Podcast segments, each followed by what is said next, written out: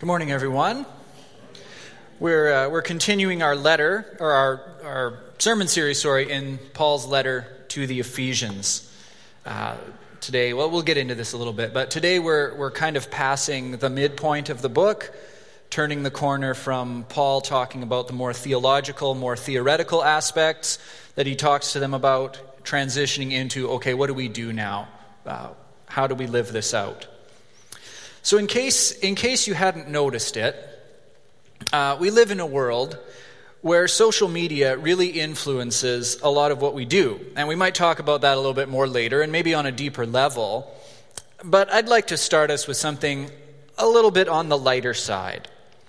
You know, sites like Instagram and, and Pinterest and things, they give us a really idealized version of what's possible in life. Right? And I don't think any of us are immune from maybe buying in a bit too much to that idealized version of things.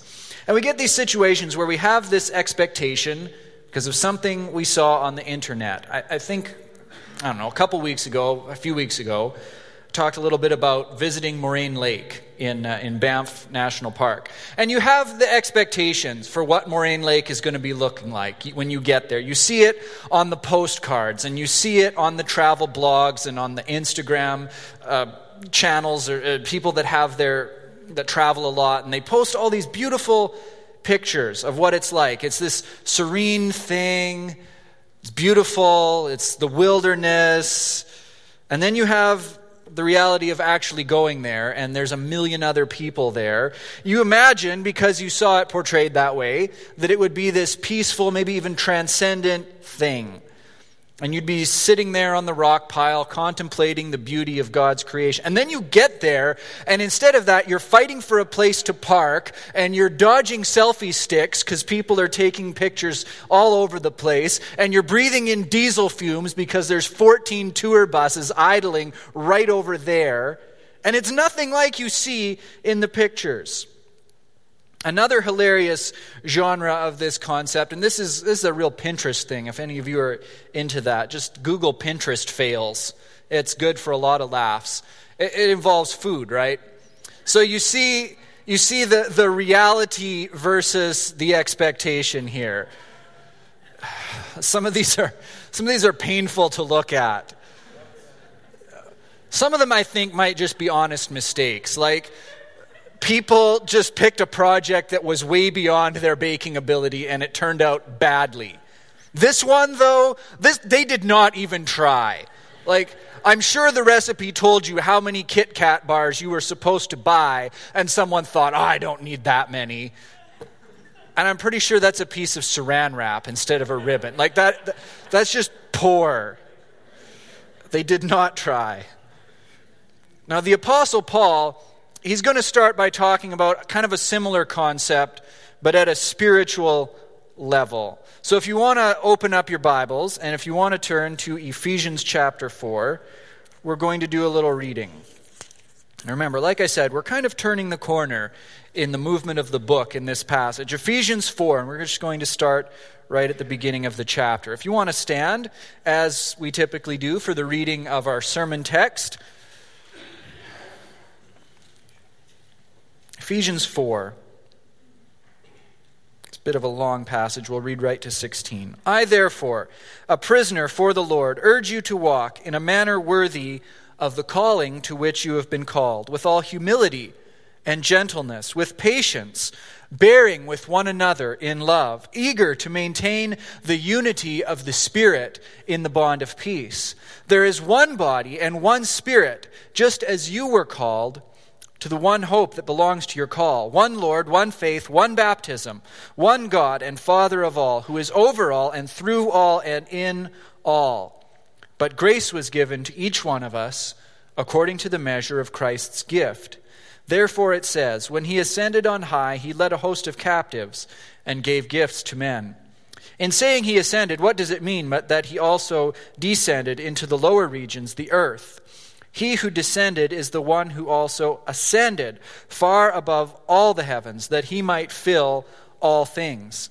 And he gave the apostles, the prophets, the evangelists, the shepherds, and teachers to equip the saints for the work of ministry, for building up the body of Christ, until we all attain to the unity of the faith and of the knowledge of the Son of God, to mature manhood, to the measure of the stature of the fullness of Christ, so that we may no longer be children, tossed to and fro by waves, and carried about by every wind of doctrine, by human cunning, by craftiness, in deceitful schemes. Rather, speaking the truth in love, we are to grow up in every way into Him who is the head, into Christ, from whom the whole body, joined and held together by every joint with which it is equipped, when each part is working properly, makes the body grow so that it builds itself up in love. This is God's Word.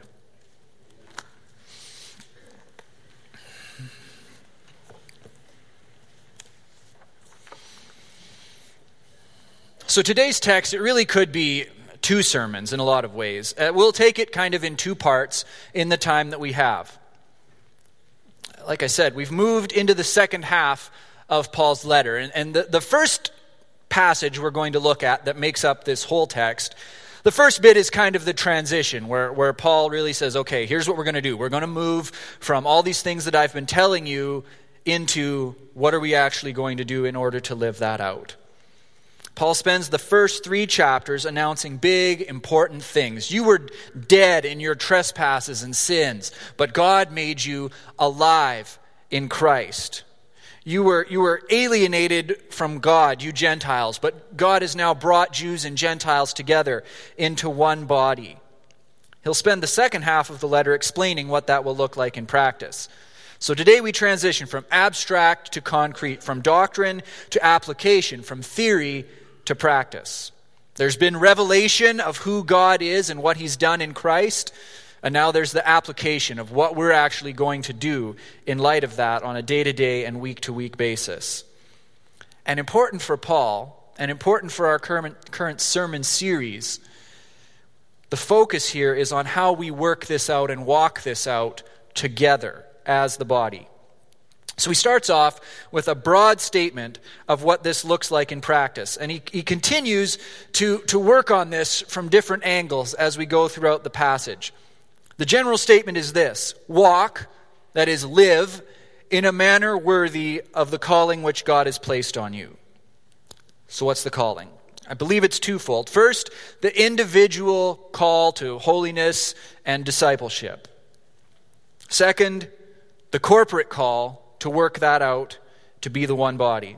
Now, we in our society are likely to focus on the former, right, because we are pretty individualistic. But Paul is pretty keen to see that lived out in the latter, in the being of the body.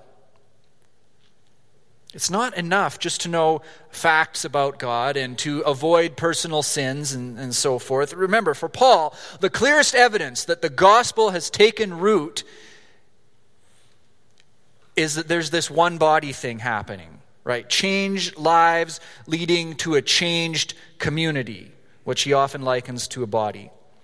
The word Paul uses here when he talks about worthy in Greek is axios. Worthy is a fine translation, but the idea here primarily has to do with, with correspondence or with resemblance. That is, when you look at the one thing and the other thing, is there a correspondence? Is there a resemblance? Is the one thing like the other? Is this a worthy representation of this thing? When you look at the call of Christ and then you look at your own walk, how close is the resemblance? We chuckle when we look at these, these sort of failures that people have in duplicating something they saw on the internet. And like, well, ooh, that's pretty bad.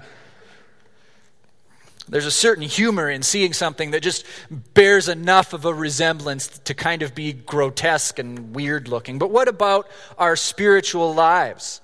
How do they look when we hold up our actual walk alongside the calling we've received, which looks a lot like our Lord Jesus? Ooh. Suddenly that's not so funny anymore, is it? Thankfully, if the resemblance is off, there are steps we can take, there are things we can do. Paul will get there in the second part of our passage today. But first, he spends some time digging a little deeper into what specifically this walking looks like and why it matters. Because he says, walk in the manner worthy of the calling that you've received. But what does that look like? Well, thankfully, Paul goes there right away. It's evident as we live together as believers. He mentions a number of things that we'll, we'll just look at here briefly. Humility. This is truly a lost virtue in our culture, which is kind of odd given that our culture is also supposed to be so tolerant and accepting and, and just living and let living. We're not very humble, though. To walk worthy of our call to be disciples is to live together in a way that isn't just focused on ourselves and our preferences. It's to live and worship together in a way that isn't focused on fault finding and nitpicking. But to be humble, to admit, I don't know everything yet. I'm not there yet myself. I understand. It makes sense. Other people are not there either. Gentleness. There's a time and a place to speak up about something that's not right, to correct a brother or sister if that's needed. But it should be done in gentleness and care, because the goal is actually to work toward a solution, not just to prove you're right and prove a point. Make yourself feel better by comparison. Patience. Ooh, again, a really lost virtue in our instant gratification society. We just we're so used to moving on to the next thing if our desire is not satisfied and satisfied quickly enough. We, compl- we complain about the internet being slow now if there's a lag of more than about one second between clicking that link and it actually coming up. The time was you had to wait like a minute. Time was you had to wait for a letter to come to you in the mail. Just got to get faster and faster. We would, we would do really well to cut one another a little bit of slack here in the patience department.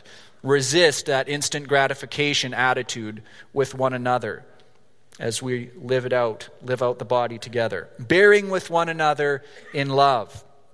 In Paul's context, of course, that probably had to do a lot with Jews and Gentiles and trying to live together, even though we had pretty different customs and ways of doing things, but living together in a way that was the one body. That might not be the case for us, but we probably don't have to think for more than about 30 seconds to think of somebody that ah, you find them annoying or you find their preferences on this or that annoying and they're different than yours. Can we disagree on things that aren't that big of issues in a spirit of love, though? Not just in a gritting your teeth and bearing it or rolling your eyes when they're not looking, but actually in a spirit of love and recognizing that we are a body, we are different, we have different tastes and personalities. Because that goes into the next thing maintaining the unity of the Spirit in the bond of peace. Having the Holy Spirit active and working in our lives is a theological reality. So, at one level, the unity of the Spirit should be a theological reality as well. But at another level, it's something we can choose or choose not to participate in. It's something we can choose to maintain or to reject. And Paul wants us to do the former, and not just out of a duty, but he says, eager to maintain the unity of the Spirit in the bond of peace. So, why does this matter? All of it clearly does. Unity is a concept clearly embedded in the, in the deep fabric of our faith and of our Lord. The oldest and the most basic confession in our scriptures, right, is Hear, O Israel, the Lord your God, the Lord is one. Paul pulls this out in a number of areas. Some of this is, might be material from a confession that Christians would have recited together, but look at all the things here that are, that are supposed to be characterized by unity or oneness one body, one spirit, one hope, one call, one Lord, one faith, one baptism, one God and Father of all. One, one, one, one. And this serves two purposes. This focus on oneness, it serves a unifying purpose because it means that we're all supposed to be in this together. But the focus on oneness, it also serves kind of a, a, a, defining purpose, right? It doesn't just unify us together, it also sets us apart, right? There's one faith and one Lord, not a whole bunch of other truths and ways. There's one. It sets us apart and it brings us together. united around our one God, Father, Son, and Holy Spirit.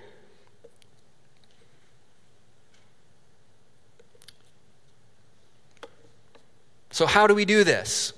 We've seen the call, walk worthy. We've seen what that looks like humility and gentleness and patience. We've seen why it matters because our God is a God of unity. Our faith is a faith of unity. So, what do we do? How, how do we work that out? What, what if we're struggling with it? I don't know. Thankfully, Thankfully, God realized that this probably wasn't going to be easy for us, and so he took steps to make it possible. We start to see this already in verse 7. Paul says there that grace was given to each one. And the Greek word we usually translate grace, as in the theological idea of undeserved favor, is, is charis, and actually it often just meant gift in common usage in Paul's time. And it's the same word that Paul frequently uses to describe what we often call spiritual gifts. And it's the, the word from whence we get the term charismatic, right? You know that term. Unfortunately, we often use it really badly. The term charismatic has often been, has been twisted from being an actual theological term, talking about the gifts that God gives to empower his people, into something it's taken to mean like a style of worship, characterized often by spontaneity and loudness and emotional fervor and physical demonstrativeness and so forth, over against those that aren't like that, that are more subdued. Or, or we apply it to certain gifts and call them charismatic, the ones that are more spectacular, healing and speaking in tongues and so forth. Those that seem to have more of a supernatural element. And then, and then over here, well, there's the regular spiritual gifts the, the serving and the administration and the giving and the faithfulness. But that's not right. There, there's no such thing as charismatic gifts and non charismatic gifts. There's only charismatic gifts. That's what the word means. All the gifts of the Spirit are charismatic gifts. That's what the term is about. Loud and spontaneous or quiet and structured worship can both be charismatic or not, depending on whether it's empowered by the Spirit. All spiritual gifts are charismatic gifts. That's what the word means. Here's the thing, though. In other passages, Paul talks about the gifts in terms of those, those abilities, those, those things we might call supernatural abilities or skills, prophesying, speaking in tongues, faithfulness, all those things. That's not where he goes in this passage, though. It's where we might expect him to go when we talk about God giving gifts. But here, he actually talks about gifts in terms of, of, of roles or offices of leadership in the church apostles, pastors, or shepherds, teachers, evangelists, and so forth. Now, it's beyond the scope of one morning's message to get into the specifics of what each of these are and how they're different from one another. But the main thing is to look at the reality that these each have one common goal. God gave all of these roles, all of these people to his body for one specific purpose, which is to equip the saints for the work of ministry. That's why God gave these roles, offices, whatever term you like, in the church. Here's the deal, friends and I hope we are still all friends when this is over. The point of having pastors and whatever other title you put elders, deacons, ministers, whatever, whatever term you want to apply to the people that lead a local church is not to provide the body with the work of ministry. Do you follow? The biblical model is not that you have a group of people over here called pastors or clergy or whatever who dispense the ministry. And then over here you have this bigger group called lay people that receive the ministry. That's not the biblical model of, of how this is meant to work. Now we might nod and say, oh, that sounds good, Pastor. Sounds good. But I'm not convinced we always really believe it. I can fall into the trap as easy as anyone else. You see, our minds and our souls have been so shaped by our consumer culture and our performance culture that when you come here, gathered worship, you sit in chairs, you see people up front here leading the singing, preaching, reading the scripture, praying, whatever. It is just so hard not to go to performance, not to go to consumer mindset. But the church is not here to entertain you. That's not the church's calling, and that's not the calling of the people who lead the church. And it's not the calling of those who are a part of the church. Pastor Andrew's been reading this new book by Francis Chan. And almost every day in the last week or so, he comes to me like, This is so good. This is so exciting. Chan's just like, he's laying it out there. And so I've been, I've been drinking from that well a little bit. One of the quotes that uh, Pastor Andrew read to me had to do with uh, that church leaders are not really massage therapists, but personal trainers, right? The church is not a, is not a spa, but more like a gym. Here's another metaphor, kind of building on that, that I'd like to park on. It has to do with the concept of being fed, which is a term we often use in church and Christian circles. The church is not a restaurant, the church is a cooking school. Church leaders are not chefs and waiters, they're cooking teachers. You see the difference. At a restaurant, you go, you receive, you give the order, someone takes it, someone makes the food, someone brings you the food, someone takes the dishes away and cleans them. If the food was good, maybe you'll be back. If the service was good, maybe you'll leave a little tip. But the job of the people running the place at a restaurant is to feed you. In fact, one of the reasons that restaurants even exist is so that you don't have to cook for yourself. If you don't feel like cooking, you go to a restaurant and someone does it for you. And the money that's exchanged is the fair exchange of goods. We all understand that. But at a cooking school, it's not like that. You go and you participate. Sure, there's probably going to be a sit down and instructional time about, okay, here's what we're going to do. We're going to focus on this aspect of cooking today. There's some instruction there, but then you get to work. You participate in making the food, serving the food to one another frequently. Uh, you often have to participate in the cleaning up afterward because that's an important way that you learn about things like food safety and care and maintenance of your cooking tools. The job of the people running the place at a cooking school is not to feed you, but to help you learn to feed yourself and hopefully even to feed others. The reason a cooking school exists is not so that you don't have to cook, it's so that you can do it better and maybe even develop a love for doing so.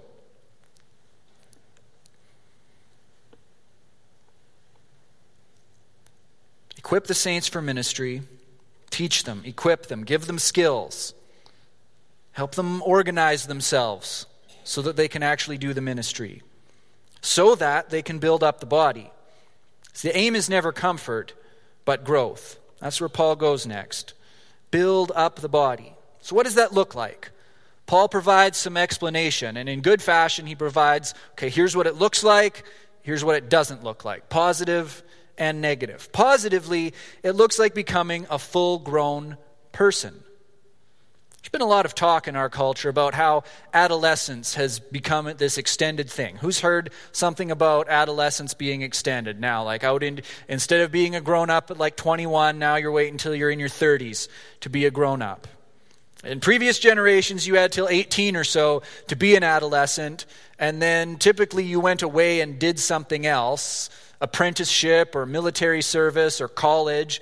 And you did that till you were 21 or 22. And then by that point, you kind of went and did adult things. At least that was the expectation. Got married, got a job, started a family, all that stuff. But now we hear uh, 30 is the new 20, and people are waiting longer and longer to kind of get into adult responsibilities. Sometimes they just kind of wait indefinitely. I'm sure we all know some people like that. And instead of doing responsible things, participating in those traditional markers of adulthood, some people are kind of content just to sit around being snarky about everything that's wrong with the world and not actually really doing much about it. Now, again, that's perhaps a bit of an overgeneralization and some pot shots, even at my own generation here. But so much of what's going on in our wider culture seeps into our attitude of what we bring to our churches. And so we have too many people in the world that are just content, in a spiritual sense, to remain adolescents as well. Remain not necessarily baby Christians. Baby Christians are at least kind of lovable in a way. Adolescents are that can get annoying. So Paul says don't do that. If a local congregation, if a body of faith is to be mature and strong, the people that make it up need to be mature and be on a process of maturing. Positively as well, being mature looks like imitating Christ. And just in case we're ever tempted to think, oh, I'm not one of those adolescent Christians, I'm a grown up Christian, just remember that the way you measure that is, is looking at Christ, not at your fellow brothers and sisters and be like, I'm doing way better than he is. No, it's to look at Christ and see what Christ looks like. Pretty sure that none of us are going to be like, ah, I got that. I got that down. None of us is going to get to a place where we can stop working on this. The Apostle Paul even said he didn't. So, those are the positive things. Negatively, I mean, this should be pretty obvious. Positively, it means looking like a grown up. Negatively, it means leaving spiritual childhood behind.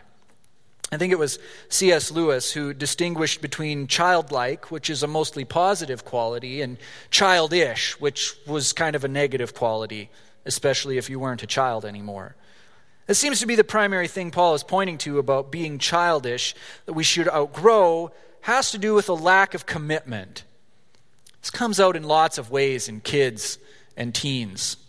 Some of you who are a little younger, or maybe are in that stage of life yourself, you know, right? One week you'll be super excited about your sport, and the next week, oh, I, I don't know if I'm into that anymore. I want to, I want to play my guitar or my video games. You know this as moms and dads too, right? Even of little kids and of teens.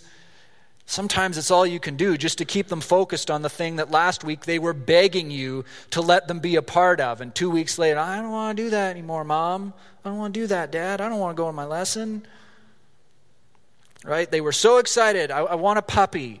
I want a puppy more than anything in the whole wide world.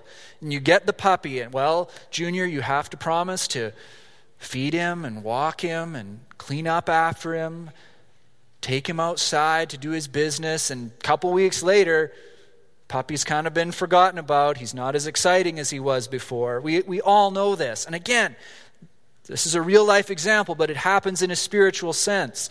And Paul prays here, right, that we would not be just blown around from thing to thing to thing like children or adolescents, but that we would be mature and willing to commit to what we know to be true. We've seen it in peer pressure with kids too. I'm sure you've been there. You've raised kids, you know that they're there. They're just willing to go along with the crowd and do whatever, whoever they're with. That's kind of the flavor that they take on. And Paul says, no, don't do that. Don't be blown around by every shifting wind of doctrine or every new idea that comes out there. Be, part of being a grown up is having the kind of self control and long term thinking that doesn't get caught up in this sort of restlessness. And Paul says it applies on a spiritual level. We tend to think, and maybe because it's our context here, it's educational, that being mature uh, it often has a lot to do with how much you know. Learn more facts, be a more mature Christian. Paul says, not exactly. He says it's about constancy and faithfulness and commitment to the things that you already know to be true. It's not just to know what you believe, it's to stick to what you believe, it's to be faithful with what you've been given. So let's review where we've been before we conclude. Paul calls his readers, of course, he calls us, to walk in a way that's worthy of the calling that we've received. That, that is, a way that resembles or corresponds to the calling that he's placed on our lives. And this is primarily seen in how we live together as the family of God humility, patience, gentleness, bearing with one another in love. And this matters because our faith is a faith of unity and a, founda- a foundational aspect of who our Lord in his own character is. And then Paul reminds us that we've been given gifts from God's grace in order to make this possible. In other places, he talks about these gifts in terms of abilities, but here he really emphasizes these gifts in terms of the people that he has placed around us, who lead us and guide us. Specifically, he says that leaders in the church are there to equip the people to do the work of ministry, not to do it for them. And that's going to be a big shift for us in our rather consumer driven culture. But it's a shift we need to make if we're to become mature Christians. A, a, big part of growing up and being an adult is you learn to do things for yourselves, not just to depend on mom and dad or your older brothers and sisters to do it for you. Because maturity is not about how much you know, but how faithful you are in sticking with what you know.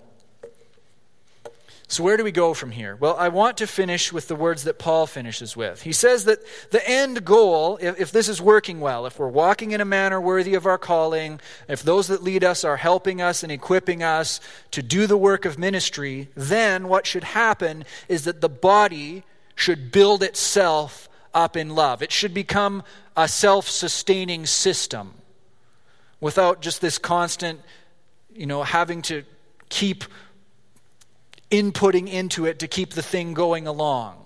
It should become a self sustaining system that builds itself up in love. I'm trying to be really careful about how I say this because I fear it could be really easily misunderstood, right? The, the Lord knows, you know, and I know that I am not a perfect pastor. But here's the thing no matter how good I got at this, I could not build the body up in love on my own. I could not do that. Not even if, if Grace and Andrew and the rest of the staff and the volunteers help me with it. That's still not enough for a little dedicated group to actually build the body up in love.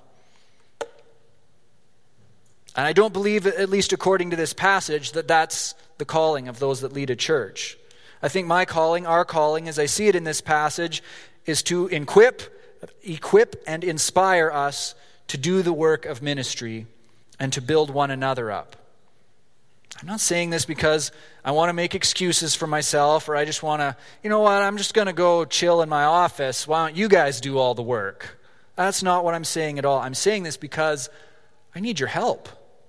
If we're going to make this happen in our community, if we're going to have a body that is building itself up in love, we need to care for one another. We need to build one another up we as the church staff and leaders need everyone to partner together, partner with us, partner with one another to actually make this happen.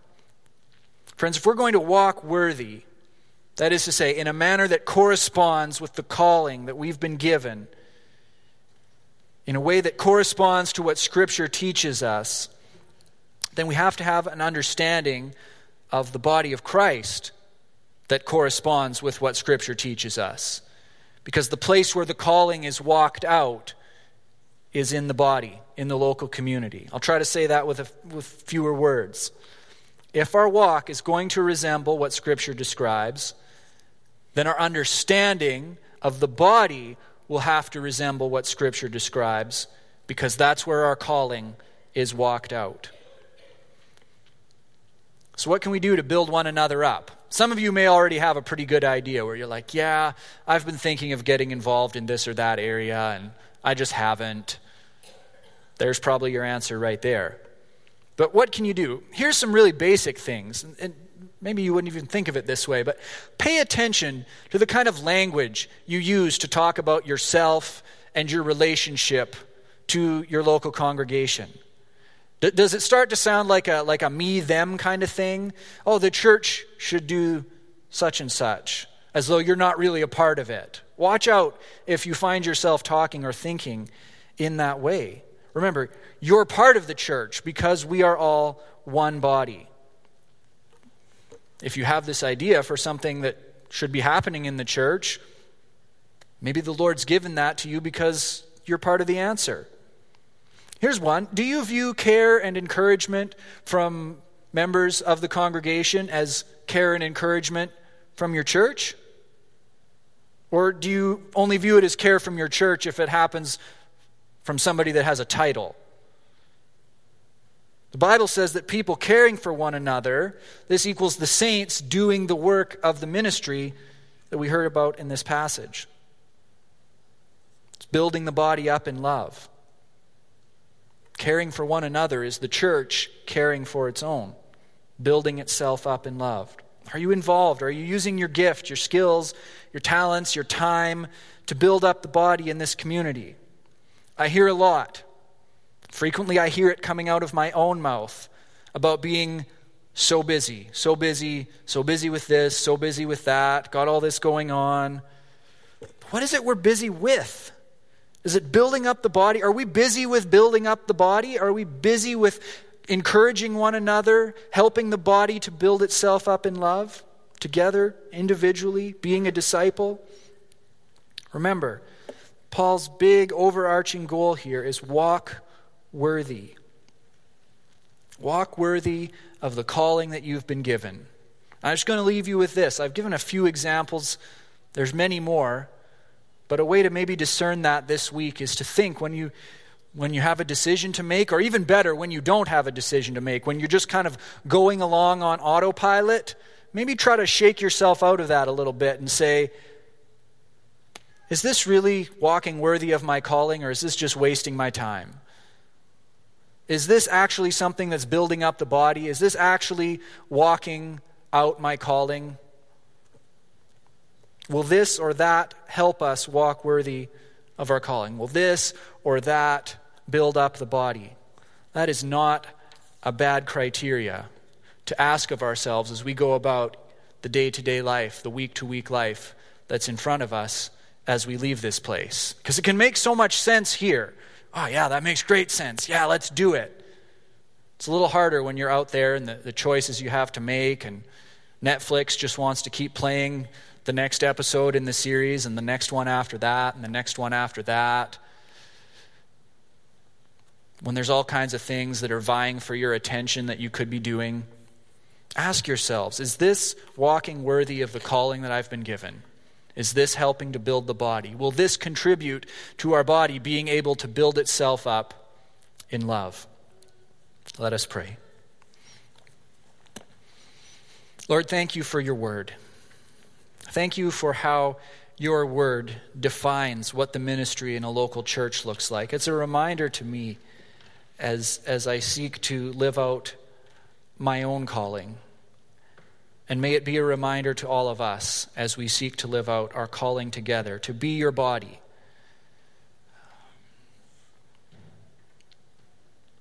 We, we know, Lord, that when we look at how our, our actual walk corresponds to our calling, we probably do see something that has sort of a resemblance but falls short. And so we pray for your Spirit to work in us to make that walk correspond more and more closely to our calling, more and more closely to the way our Savior Jesus walked and talked. May you fill us with, with fresh energy from your Spirit, fresh willingness to ask ourselves these sorts of questions on a regular basis. Am I walking worthy? Is this going to help me to walk worthy? Is this going to help our body? Build itself up.